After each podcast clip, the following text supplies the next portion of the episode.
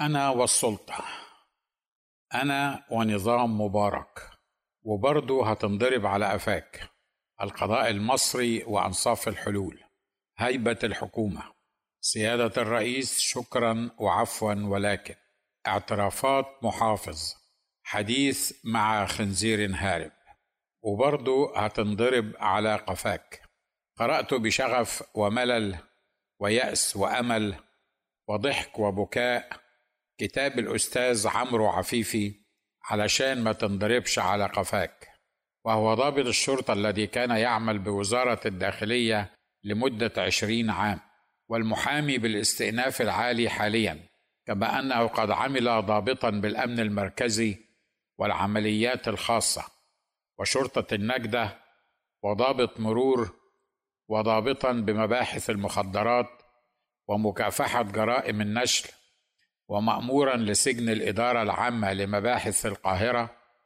والأهم من كل هذا أنه الحقوقي المدافع عن حقوق الغلابة والمضطهدين في مصرنا المحروسة.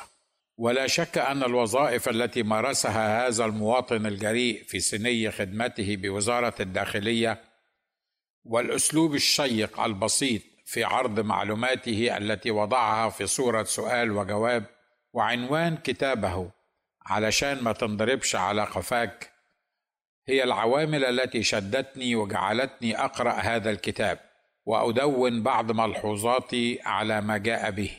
اولا هذا الكتاب يصور مدى ما وصلت إليه الأمور في مصر أرض الكنانة من فساد وخراب. لا أظن أنه من الممكن معالجته فقد وصلنا إلى نقطة لا رجعة. بالرغم من أنني لست من المتشائمين أو اليائسين. بين أولئك الذين أقسموا يوم تخرجهم وعملهم على أن يصونوا حرية المواطن ويحموا الوطن وأن يراعوا المولى في كل تصرفاتهم.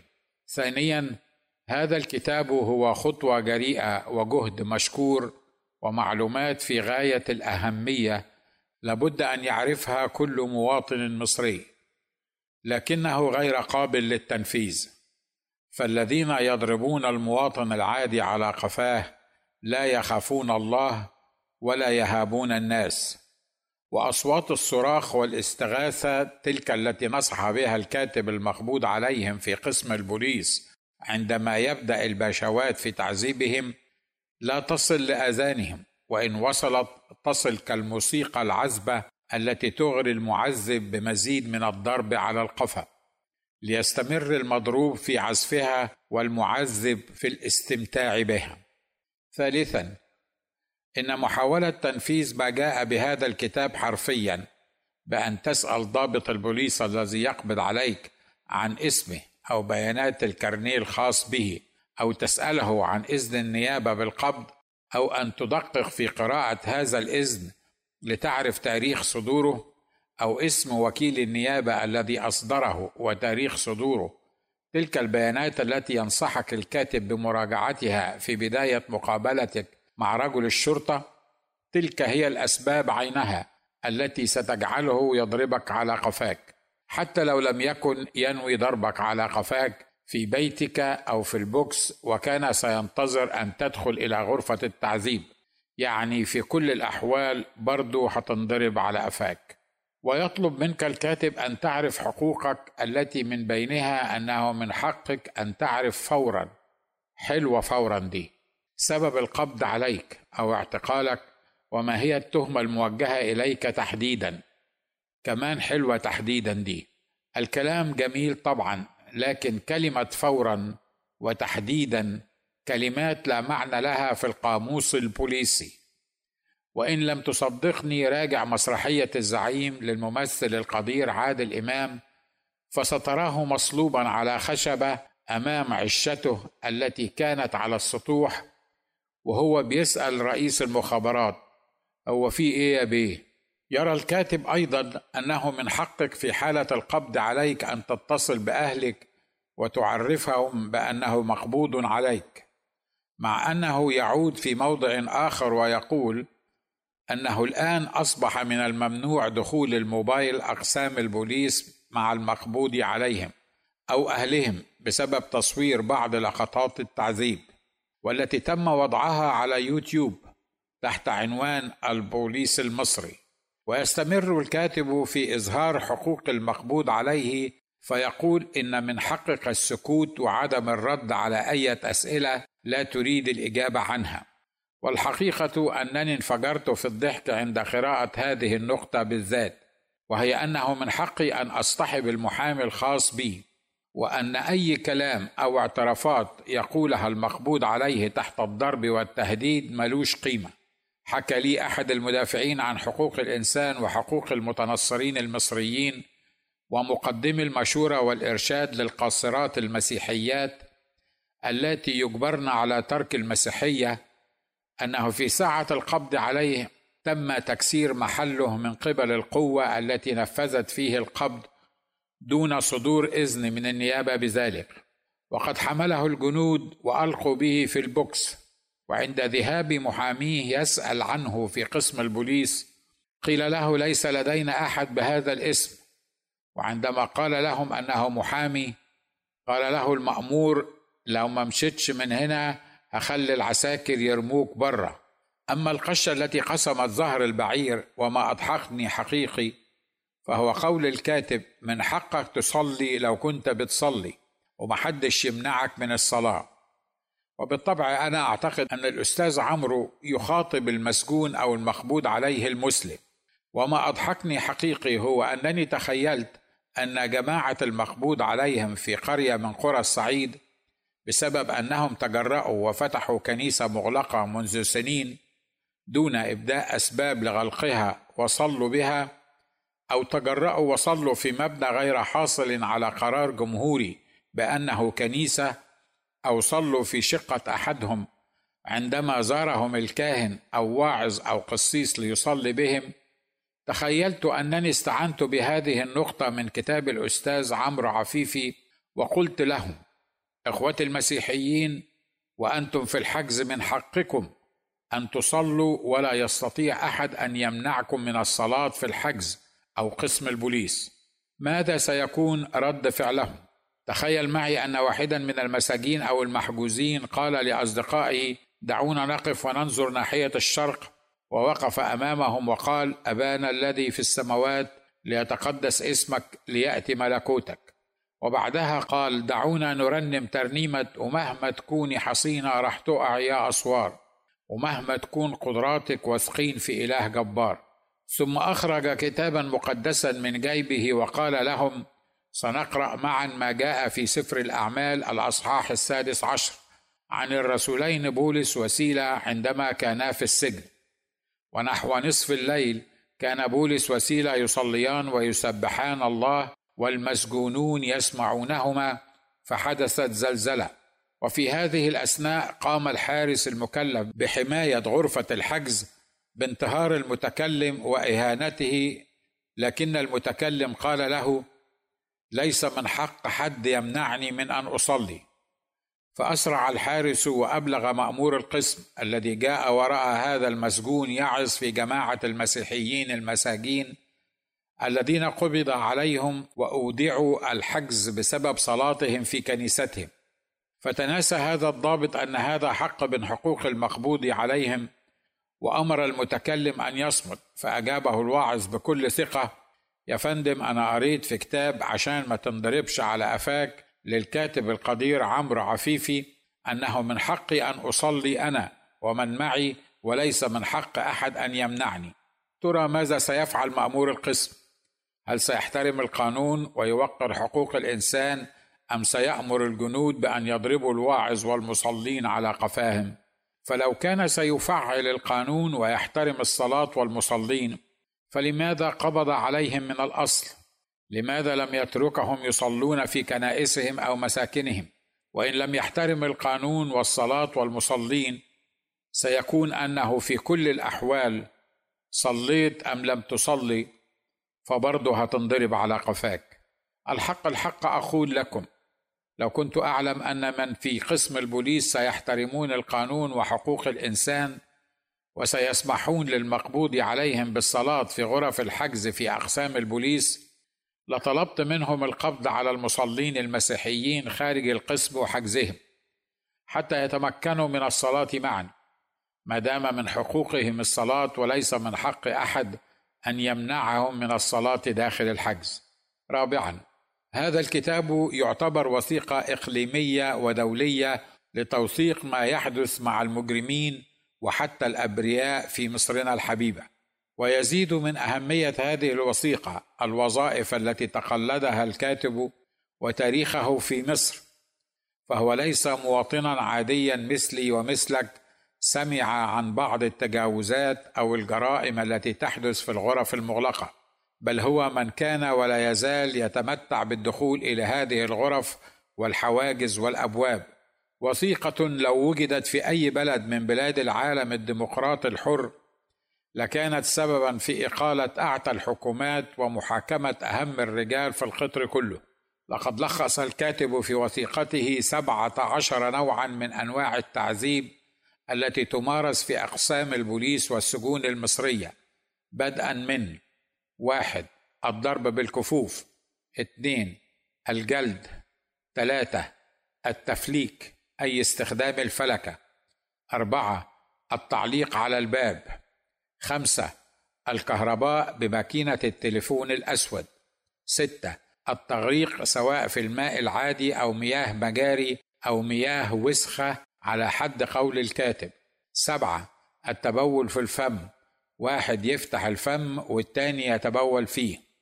ثمانية السلخ عن طريق الماء الساخن. تسعة الخازوق بوضع عصاية في دبر المحجوز أو برجل الكرسي المخلوب. عشرة النمل وهذا التعذيب بالسكر. 11 التهديد بالإغتصاب أو الاغتصاب الحقيقي. 12 التهديد باغتصاب الزوجة أو الأخت أو الأم أمام عيني المحجوز. 13 الدولاب. وهذا ما كان فيه صديقي لمدة ثلاث ساعات حين كان محاميه يسأل عنه فهددوه برميه في الشارع. 14 النفخ بالكمبريسور والضرب على البطن. 15 التعذيب بالإيحاء عن طريق إسماع المقبوض عليه أصوات الصراخ لآخرين يتعذبون. 16 التهديد بالكلاب البوليسية. 17 التعذيب بالعطش والجوع والإرهاق والوقوف لمدة طويلة دون جلوس.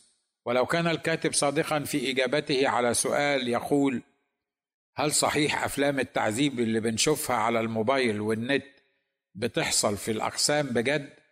أجاب كتير منها صحيح. ومن ساعة الموبايل اللي فيه كاميرا ما طلع فضح عمليات التعذيب والداخلية منعت أن يكون مع الأمناء والعساكر أو حد يدخل الأقسام بالموبايل. عجبي. فبدلا من أن تشجع الداخلية العساكر والأمناء والمواطنين على أخذ الموبايلات داخل الأقسام وحثهم على تصوير أي اعتداءات أو تعذيب يقع على المواطنين والإبلاغ عنه بل لو أمكن أن توضع كاميرات في كل غرف الأقسام وتقوم برصد كل ما يحدث داخل الأقسام وإرساله في الحال إلى غرفة متابعة في النيابات المختلفة لمعاقبة المجرمين المعذبين تمنع هذه الموبايلات من الدخول. والسؤال هل توافق الداخلية على هذا التعذيب؟ لذلك تمنع هذه الموبايلات أم أنها تظن أن هذه هي الطريقة الوحيدة لتضمن السيطرة على الأمن في البلاد؟ ألا يعرف أعضاء مجلس الشعب أن هذا يحدث داخل الأقسام؟ وإن عرفوا فماذا فعلوا لإيقافه وهم الممثلون للشعب المعذب داخل الأقسام بل وداخل البيوت أيضا؟ لقد أكد الأستاذ عمرو عفيفي أن الوزارة عارفة اللي بيحصل في الأقسام حتى دبة النملة. وأكد سيادته أن جرائم التعذيب لا تسقط بالتقادم أي لا تسقط بمرور الوقت. ليت كل من لاقى تعذيبا وتهديدا واغتصابا يرسل للنائب العام وقائع تعذيبه ويفتح الملفات القديمة.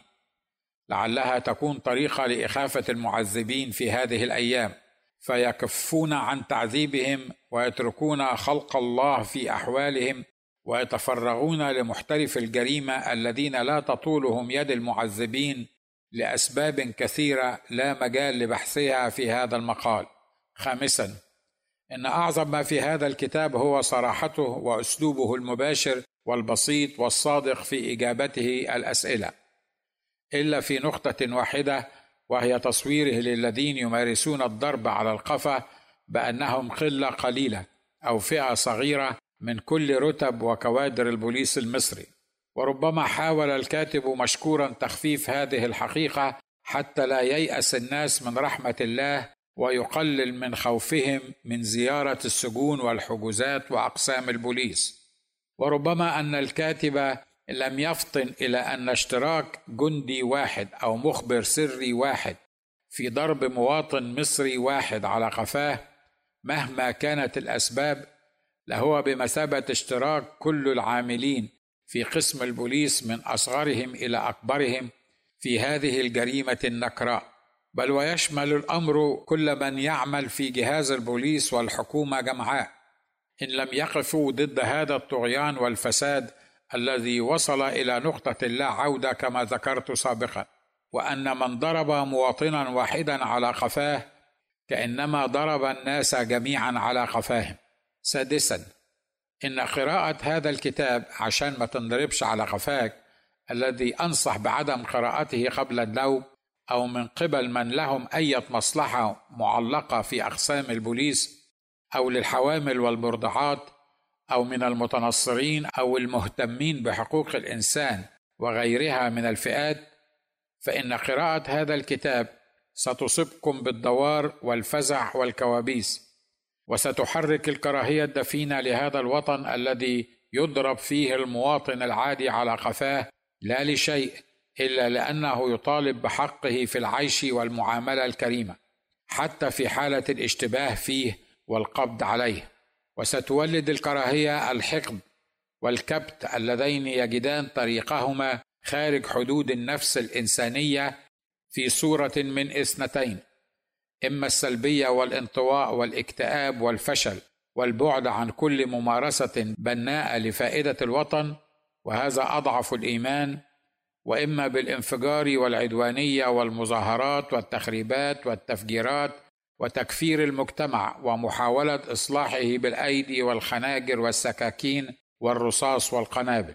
سابعا لقد دعم الكاتب إجاباته البسيطة الواضحة بالشواهد والأدلة والمواد الدستورية والقانونية والمعاهدات الدولية مما أكسب هذه الوثيقة مصداقية عالية في عالم ضاع فيه الحق والحقيقة واختفى فيه الاطمئنان والأمان وأصبح من العسير على الإنسان أن يعرف ما هي حقوقه وواجباته. وما إذا كان المحيطون به أصدقاء أم أعداء لصوصا أم بوليسا مدافعين عنه أم متربصين به. في النهاية أقول إنه ربما يمكننا أن نصلح من أوضاعنا وبلدنا إن طلبنا من المولى تبارك اسمه أن يوقظ ضمائرنا ويغفر لنا خطايانا ويحل بالإيمان في قلوبنا. لماذا لا تصدر دار الإفتاء في الأزهر فتوى صريحة تنص على أن الضرب على القفا حرام وجريمة يعاقب عليها المولى وتستوجب عذاب القبر والنار.